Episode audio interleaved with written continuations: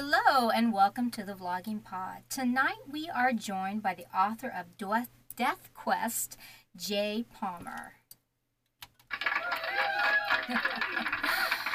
welcome, Jay, to the room.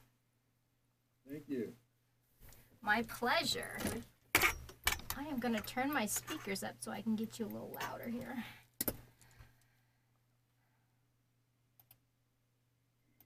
All right, there.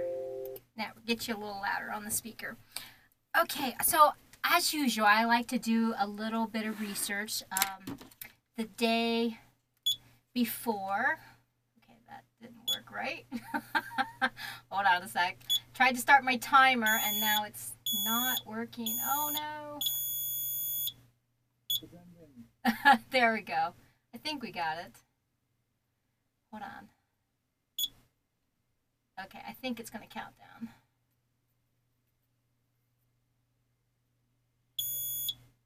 You can tell that this is a new toy. Okay, it's counting down. There we go. Sorry about that. All right. Um, I used to just do it with my phone, but it's just um, a little easier, and I like for it to show on the camera when it's up there. So, anyway, so like I said, I do a little bit of research on all the authors. I like to do it the day before, um, so that I'm just as you know fresh with your knowledge as I can be at the things that I can find on you. So, what I want to start off by talking about is I believe it's the SCA, Society of Creative um, and Society for Creative Anachronism. Okay, all right, cool. and I hear that you are a knight.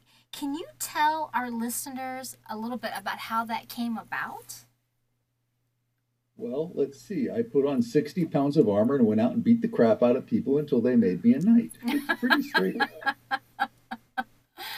all the a lot of the, the the Renaissance fairs that happen all over the country. Yes, they're the ones who put it on. They nice. can walk into a village or, into a um, or park, state park in the middle of nowhere, and turn it into a medieval village in a couple of hours. Wow.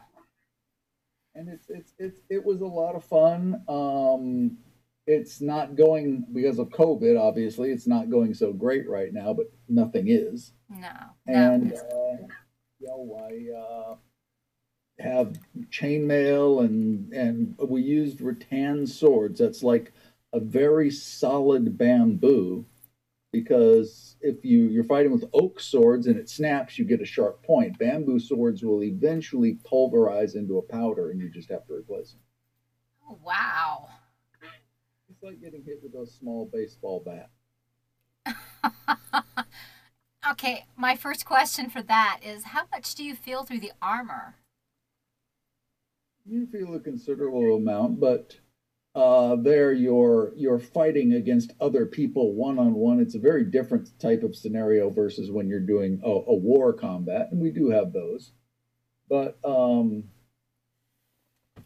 you it takes about six months for your body to acclimate to any new sport whether you do swimming or mountain climbing or you know whatever you're doing and it takes a while for your body to get used to taking that kind of punishment but I, go ahead i, I didn't mean to interrupt six three and i kind of had to start stop that after a car accident oh. but uh, yeah, I, I really enjoyed going out and doing competition martial arts in full suits of armor. You, you're saying you, you're saying you did martial arts in a whole set of armor? Yeah, we wore full suits of armor and fought with no holds barred. Oh wow! If you, if you want to go to sca.org, you can look at their websites to see all kinds, you know, you know, Google S Society for Creative Anachronism or just SCA fighting, you'll see thousands of videos out there. Right. So now, since we're talking about you being knighted in the SCA, um, how would you say being a knight has helped your writing process?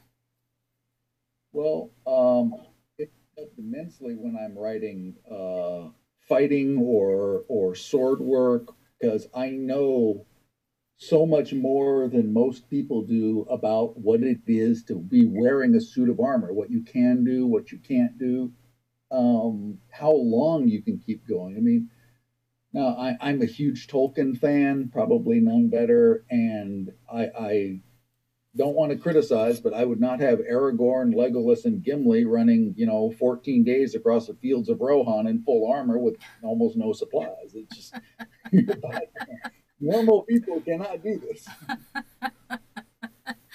I have watched that movie several times, though, so I get the gist of that. yes. Um, so, you know, go ahead. Learning, learning how to how to a lot of my books I, I you know have the the new person who wants to learn how to do sword work and an expert teaching them. And it goes into great detail about you know how you have to you know you're basically moving your body and how you're you know it differs for what weapon you're carrying or where you're fighting. You know if you're fighting in a tunnel or you're fighting inside a castle different strategies apply. So and and this is this is how that helped my fighting well, I think that would be very interesting. I think having an intimate knowledge of how to hold the sword and proper whatever particular martial art you're using on the field would be very handy in writing a fight scene. So you would actually know how to place things and move things. So I could see where that would be very helpful. Um, so people. Go ahead. I know where they, where they're targeting. You know all sorts of little things like that that you don't think about until you've actually done it. Right. So let's talk Vikings. Tell us okay. about the trilogy and how it started for you. I mean, since we're talking about your writing, let's go right into the trilogy. Okay. Uh, my first trilogy, the Vikings trilogy, actually started decades ago. And the concept, I always try to look for something that other authors really haven't covered that much. And in the Vikings trilogy, the, the, the big question was if you really believed in order to die and go to Valhalla, didn't matter whether you were good, didn't matter if you were bad, didn't matter if you were a liar or a cheat or whatever. What mattered is you had to die gloriously with a sword in your hand. You really wouldn't leave your death to chance you would plan your death. You you know this is this is your only chance to go. And if you you know walk off the battlefield and then get sick and die in a, in a bed, you don't get to go there. So the idea that you have to die gloriously fighting, my main character, um, he's really nice guy. He's been the, uh, the personal champion of the King of Norway for most of his life but he's turning 45 and his fighting skills are starting to go downhill. So he wants to go to Valhalla now while he's still in his fighting prime. So he's out going doing every trick he can to try to, you know, get people to to, to want to kill him. And his Christian companions are just trying not to get killed. That's a lot. I mean, it's it's really interesting because nowadays we look at what? The new 50 as the uh, 50 as the new 30 or maybe i'm projecting that since 50 is around the corner for me.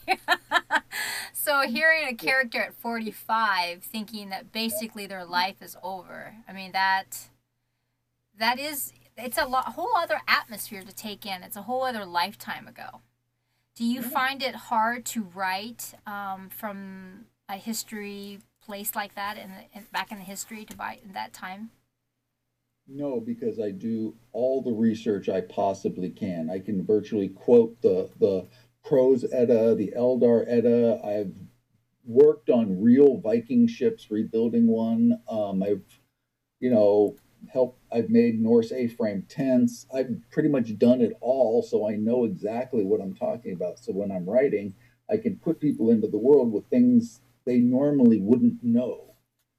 Okay. You know, all, all the boards, the deck of a Viking ship was removable because that they had all their their gear stored underneath it. You know, you don't know that until you've actually been on a Viking ship. Nice. No, I wouldn't have not have known that, but that is very interesting. Um, so when I was doing some research on you, um, I found that you made a very interesting point. Would you mind if I quote you? Go ahead. Okay. Um, everyone has a specific writing style, but I think that we're too close to it. Really, to really examine it. Would you care to elaborate to our listeners on what you meant by that? Well, first, I'm not sure where you got that from, but um, I, I have a lot of blogs and stuff on my site, probably one of those. Um, everybody has a specific writing style as they're trying to get information across, but how they choose to get that information across varies widely. You know, if you give the same story idea to 50 people and have them go write a story based upon it, you're going to get 50 totally different stories back. You know, some people, um, I try for very deep, very intense uh, character creation. That's my big thing. Other people want want to create the world, like like the Harry Potter world, or you know, some people are, are right into the action and other people are, are trying to you know describe the scene you know the the what the room looks like what what the what's on the mantle what's what books are on the bookshelf. And each of each person can tell a great story but they always tell it in their way. And i think that tells you a lot about the writer. Okay. So, if you were asked what is your writing style, do you think at this time and by the way the the article was from 2018 if that helps you. You you actually elaborated a little bit more, but I just took a piece of it because I wanted to have you reiterate that into the interview. Um, but do you think after all this time since it's 2021, do you think your time from that interview in 2018 is different now? Do you think you could articulate more about where you believe your writing style is? Well i think that it's hard to judge your own writing style because you're too close to it um, but uh, you know I, I would hope that you know everybody is you know self-aware enough to know that there are unique qualities of their own writing style and what it is. Right. Okay, so you're pretty much on the same page as you were in 2018. That you think we're too close to it to recognize what our own style really is. I can understand that. Okay, you so can go ahead. everybody has an opinion and everybody's right. You Yeah. know, if, if somebody else has the opinion that you use way too much dialogue and somebody says you don't use enough, for them, they're right. yeah. Uh, yeah. I, well, I think one important thing is is, and this is just my own. I'm not going to put words in your mouth. I think, but my own important thing is for me as a writer, um, is right for yourself first, and then if it intrigues others to read, then more the success to you. I, I would agree with that. Um, one of the tricks that I do, sometimes it goes into the book, sometimes it doesn't. But I will sit down and write an argument for my main characters between them because nothing really differentiates characters as writing an argument. You know, I want to get them to have a unique personality before I start to write, enough that if you put two of the characters into the same scene with the same thing happening to both of them, they're both going to react in different ways. Right. Once, once, once you've done that, your your characters pretty much usually take over my story. I have no idea how my stories are going to end. I actually am a lot like that too. I don't write the ending of my stories. I find it intriguing for me to to do it as right. So that we have in common. Um, but since we're talking about your characters, I have a question here for you. Um, one thing I found very interesting about you was that you said from this interview in 2018, um, you said that all your characters originated from yourself. Would you care to tell us more how that came to be? Oh, um, my past isn't really a, a, a typical happy childhood situation. Mm-hmm. I was one of the first Ritalin kids. Uh, They put massive doses of amphetamines when I was six years old. And that would doses that would be illegal today. Doctors would go to jail for that. And we were basically in a medical experiment that failed. They tried it out on thousands of us kids. And uh, so I grew up from six to 16, a burned out speed freak. Uh, And um, by the time I really started grasping the world around me, I was already more older, if not more mature. And I think I was able to see things a little from a different point of view, at least. And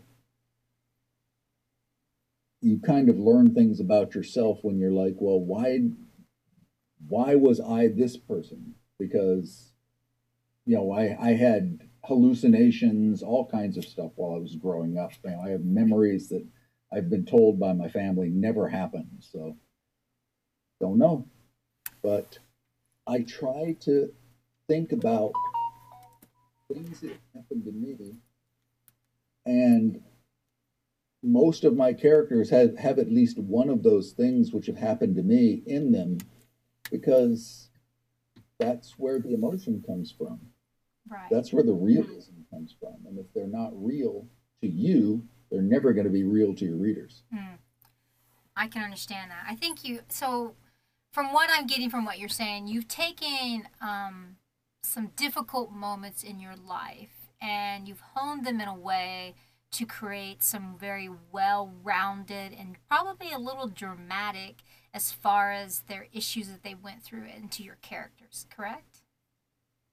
That's correct. Awesome. Okay, so since we're writing on the writing and coming from the characters, um, I believe that I read that you wrote software for over 20 years. Am I correct? Well, uh, my degree's in computer programming, and I was a computer programmer, and then I got a job as a. I, I got to switch over to the technical writing group, and I got to practice writing and get paid really well for it every day. So, nice. Nice. So, how would you say writing in that type of field compares to now writing as an author? oh, writing in technical writing is Mhm. boring. Okay. boring, right, and they pay you to write it your their way. So remember, when a company hires a technical writer to write their their instructions for how to use something, they want to not get sued. So your instructions are the hey, if you followed this, this wouldn't have happened, so you can't sue us. Right. You're writing to teach other people how to use it. You're writing to protect the company from if you use it wrong. Got you. But I'm sure that writing in the sense for the software probably helped you more finesse it as in grammatical, so that's probably not a big issue for you now writing fiction, yes? That is that is very true. I got to practice writing every day, but um, when I started out and decided I wanted to write my first book, I literally carried around a copy of Strunk and White's The Elements of Style in my back pocket for months. And I read it and reread it and reread it till I had it virtually memorized. And that's that was all it took. So I write mostly write my first drafts in Notepad because I don't want people telling me my grammar's wrong or my spelling's wrong or anything like that. That's editing. I'll get to that after the whole thing is is when I get to the end, then I'll worry about that stuff. Right. Right. I can understand that. Um, so we've only got a couple more minutes, but for one of my final questions here, um, I'd like to ask you to tell us something monumental about your life that we may not know from you as an author. Does that make sense? Sure. Okay. My girlfriend and I have been doing ballroom dancing for 19 years straight. Oh, wow.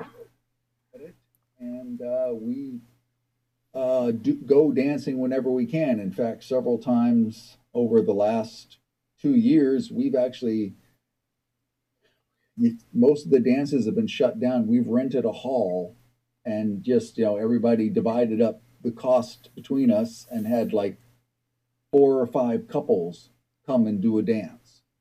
and just just so that we could get back into dancing because it's it's just so much fun.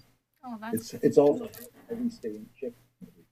that's awesome. Did you did you take training for it or So good. Oh. and how long did that uh, take for you?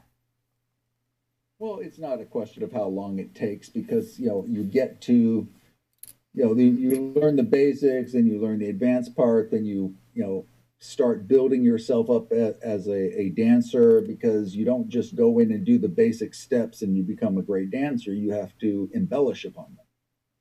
So Right. you it's just something that that comes with time and it will come with time you know i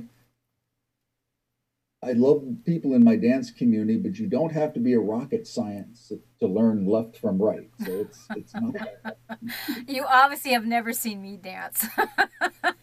so really good dancing is being able to cover it up when you make a mistake oh i meant to do that see how good it is I get you. But once you're at that point, you know, and as long as you end with a big flourish, you're fine. All people remember is your last move anyway. Okay, I, our beeper went off, but I am curious. Have you, when you when you talk about ballroom dancing, have you ever competed? Uh, no, we've decided that that we don't want to do the competitions. Ah. We're we're you know, obviously 19 years. We do.